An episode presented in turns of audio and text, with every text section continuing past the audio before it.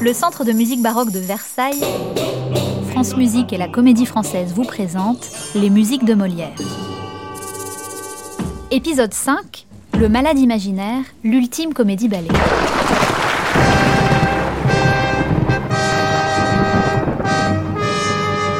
Été 1672, rongé par la maladie et la trahison de Lully, Molière, délaissé, vieillissant, ne boit plus que du lait pour soulager ses poumons douloureux. Sentant la fin proche, il écrit laborieusement les premières répliques de son ultime pièce, L'histoire d'un homme obsédé par la mort.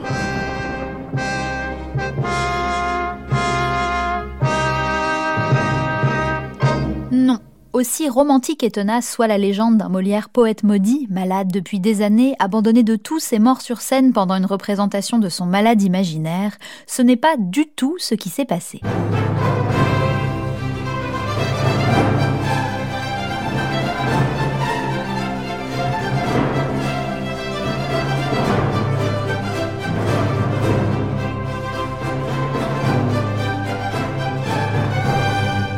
En 1672, le chef de la troupe du roi est au sommet de sa carrière. Molière, l'auteur dramatique le plus célèbre de son temps, est un vrai chef d'entreprise adulé du public et à la tête d'une fortune colossale. Une star que la cinquantaine n'empêche pas de continuer à créer malgré la brouille avec son musicien fétiche, Lully. Deux comédies ballets bien connues du public parisien sont de retour à l'affiche de la salle du Palais Royal le 8 juillet. La comtesse d'Escarbagnas et le mariage forcé sauf qu'en ce soir d'été, le nom du musicien associé à celui de Molière est celui de Marc-Antoine Charpentier, un quasi inconnu. Molière vient de remplacer son musicien attitré. Lully, l'ambitieux surintendant de la musique du roi, a décidé que son avenir était désormais lié à l'opéra et compte bien régner en maître sur la vie théâtrale et musicale parisienne. Il décide d'imposer des restrictions draconiennes aux troupes. La concurrence s'annonce féroce. Il est désormais défendu de faire chanter aucune pièce entière en musique sans la permission écrite du surintendant de la musique du roi, sous peine de 10 000 livres d'amende et de confiscation des machines, des décors et des costumes. Lully essaye même d'interdire que soit donnée, sans son assentiment, aucune représentation théâtrale accompagnée de plus de deux airs et de deux instruments. Un coup de massue tout bonnement inacceptable pour les auteurs de théâtre et plus particulièrement pour Molière hors de question pour l'auteur du bourgeois gentilhomme de priver ses comédies-ballets de musique. La troupe dépose immédiatement une requête au Parlement et Molière se rend auprès du roi. Sire, mon théâtre, mes pièces, je ne puis renoncer à la musique. Devant le désarroi de son comédien fétiche, Louis XIV accepte de faire annuler la dernière clause.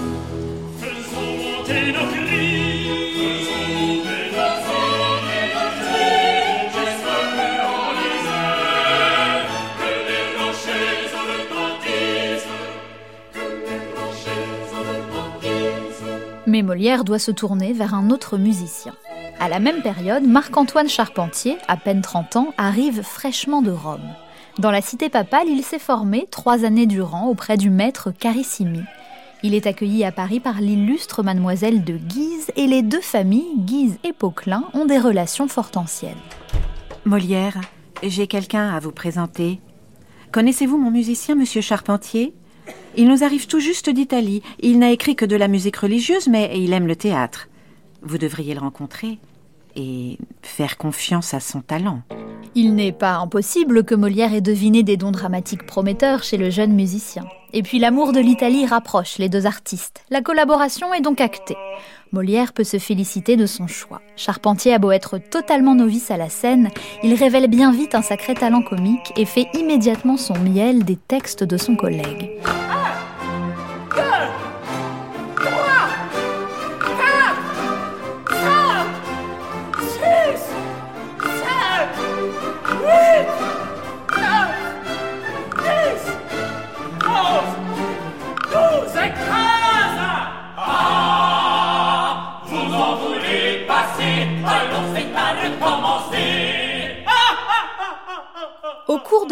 1672, Molière reprend quatre spectacles, dont sa toute première comédie-ballet, Les Fâcheux, et sa dernière production, Psyché, avec de nouveaux intermèdes musicaux, cette fois-ci signés Charpentier. Hélas, la partition de ces deux pièces est aujourd'hui perdue. En août, Lully contre-attaque. Cela va trop loin.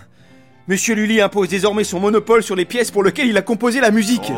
Mais fini le bourgeois gentilhomme Fini Escarbagnas Fini l'amour médecin Plus question pour Molière et sa troupe de reprendre d'anciennes œuvres auxquelles Lully avait apporté sa contribution musicale. Il faut donc une nouvelle pièce pour le Palais Royal. Qu'à cela ne tienne, Molière et Charpentier se mettent au travail. Pour cette nouvelle comédie-ballet, Molière opte pour l'un de ses thèmes favoris, la satire des médecins. Les répétitions du Malade imaginaire commencent le 22 novembre.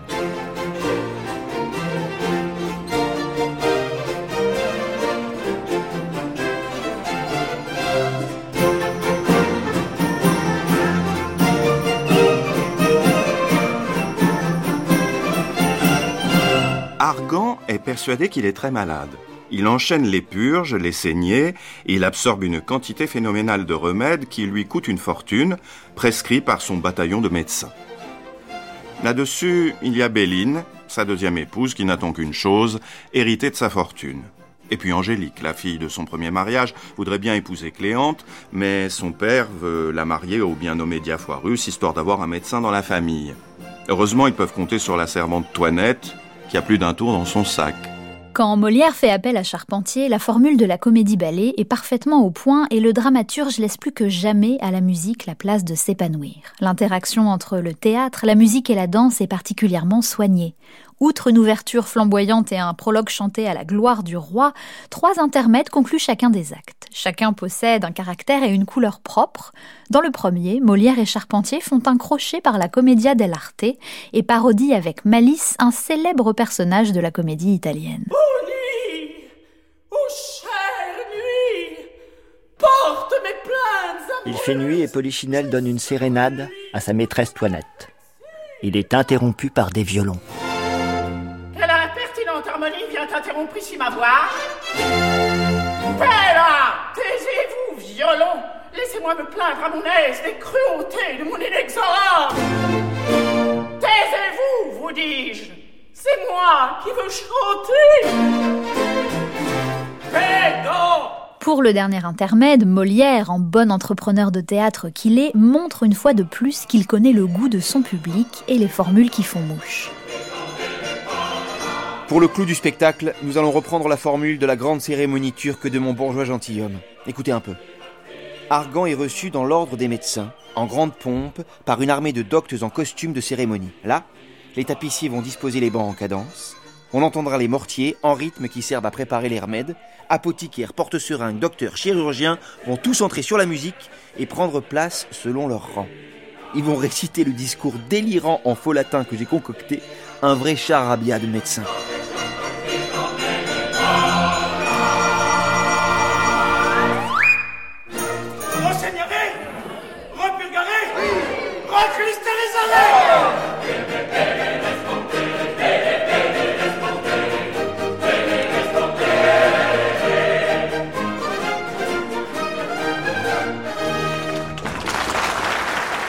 Le Malade imaginaire abrite même un opéra miniature au cœur du deuxième acte, une scène très tendre chantée par les deux amants, Cléante et Angélique, qui s'avouent leur amour à la barbe d'Argan. Ce duo galant est interprété par les comédiens de Molière, sa femme, Armande, dite Mademoiselle Molière, et Baron, le jeune talent de la troupe. Fort bien. Écoutons. Apprenez-moi ma destinée. Faut-il vivre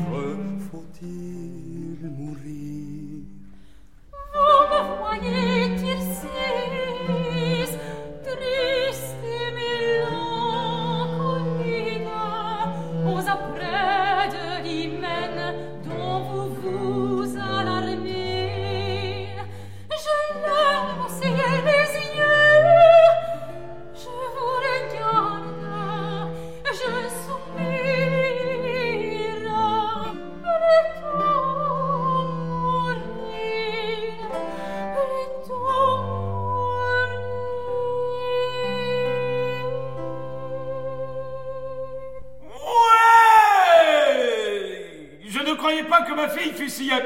que de chanter ainsi un livre ouvert sans hésiter. Charpentier dirige 15 instrumentistes, violon, clavecin, une basse continue, plusieurs percussions, et sur scène, 7 chanteurs, 12 danseurs et 2 acrobates. C'est le fidèle Beauchamp qui a, une fois encore, réalisé la chorégraphie. Et puis la pièce est bien sûr dédiée au roi.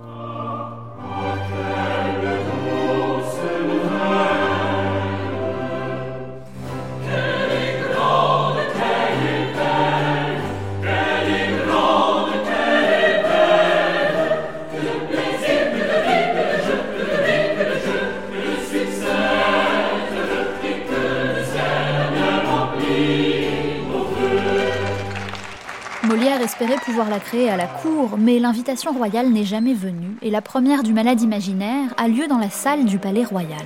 Heureusement, le succès est au rendez-vous. Pour le jeune charpentier, c'est un coup d'essai et un coup de maître. Non seulement Molière et lui s'entendent à merveille, mais le public applaudit bien fort ses intermèdes. La nouvelle comédie-ballet démarre en trombe.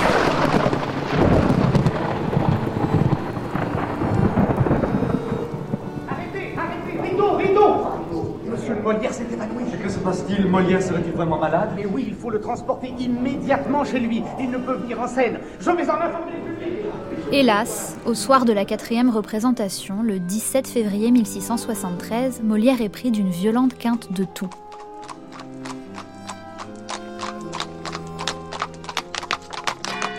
Il fut si fort travaillé de sa fluxion qu'il eut de la peine à jouer son rôle. Il ne l'acheva qu'en souffrant beaucoup, et le public connut aisément qu'il n'était rien moins que ce qu'il avait voulu jouer. La comédie étant faite, il se retira promptement chez lui, et à peine eut-il le temps de se mettre au lit que la toux continuelle dont il était tourmenté redoubla sa violence. Les efforts qu'il fit furent si grands qu'une veine se rompit dans ses poumons.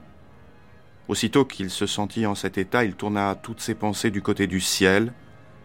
Un moment après, il perdit la parole et fut suffoqué en une demi-heure par l'abondance de sang qu'il perdit par la bouche.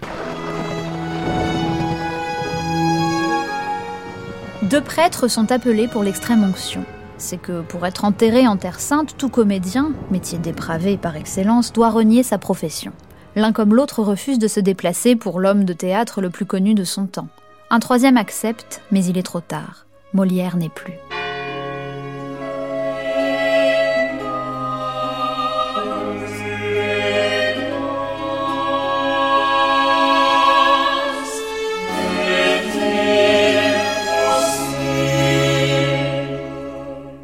Sa jeune veuve, Armande, va supplier le roi, puis l'archevêque de Paris, qui autorise finalement l'inhumation en terre d'église, à condition cependant, afin de se prémunir de tout scandale, que ce soit fait de nuit, sans publicité aucune. Malgré cela, le 21 février, le convoi mortuaire est suivi par 800 personnes et leurs flambeaux. Les jours suivants, plusieurs messes en l'honneur de Molière seront données dans les paroisses parisiennes. La lecture de l'inventaire des biens du comédien nous laisse quelques surprises. Molière possédait, chez lui, plusieurs clavecins et instruments de musique.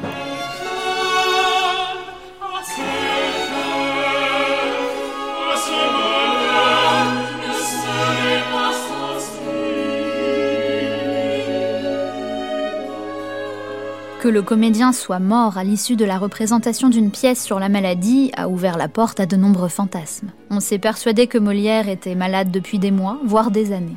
Une hypothèse qui est devenue un mythe et qui a particulièrement séduit les romantiques. Au XIXe siècle, le génie est malade, et du poumon si possible. Mais plutôt qu'une longue maladie, c'est une épidémie soudaine de bronchite qui a fait des ravages à Paris pendant l'hiver 1673 et qui a emporté le dramaturge. Les gazettes n'écrivent-elles pas, 15 jours après son décès, que le sieur de Molière est mort, mais c'est subitement, et qu'il n'a presque pas eu le loisir d'être malade Et puis le rôle gargantuesque d'Argan, présent sur scène pendant quasiment toute la pièce, requérait un comédien avec une santé de fer. Les comédiens de Molière sont en deuil. La troupe du roi a perdu sa plume et son meilleur acteur comique. Et la mort du patron rebat les cartes. La Torillière, les Beauval et ce jeune ambitieux de baron nous quittent. Ils rejoignent l'hôtel de Bourgogne. Et nous, nous devons reprendre le chemin des planches et surtout dénicher de nouvelles recrues. Mais avant ça, il nous faut déménager. On nous chasse. La salle du Palais Royal, récupérée par Lully, héberge désormais l'Académie royale de musique. Malgré tous ces bouleversements, Charpentier continue de travailler pour la troupe du roi qui deviendra, en 1680, comédie française. Le malade imaginaire, de nouveau à l'affiche, n'a pas fini de souffrir des restrictions imposées par Lully. En 1674, la pièce est jouée 49 fois, mais Charpentier, qui n'a désormais plus le droit de faire appel à plus de deux chanteurs et six violons, doit remanier sa partition et proposer une deuxième version, moins éclatante que l'original, qu'il intitule amèrement Le malade imaginaire avec les défenses. Les intermèdes seront encore réajustés autrement pour la troisième fois, probablement lors d'une reprise à Versailles en janvier 1686. Si Molière avait rencontré en Lully un collaborateur idéal, le compagnonnage avec Charpentier fut fructueux malgré sa brièveté, à peine un an, et s'annonçait prometteur. Qui sait quels autres chefs-d'œuvre auraient pu voir le jour si Molière n'était pas mort prématurément au soir de la quatrième représentation du Malade imaginaire.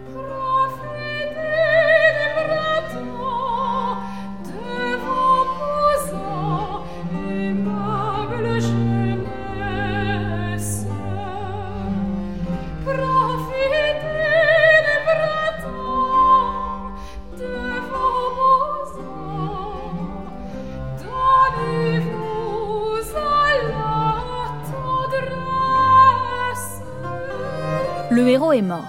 Molière n'est plus, mais son œuvre a gagné une éternelle jeunesse, et ses musiques ne vont cesser d'inspirer les musiciens jusqu'à nos jours. Rendez-vous dans notre sixième épisode, dernière étape du voyage dans l'univers des musiques de Molière.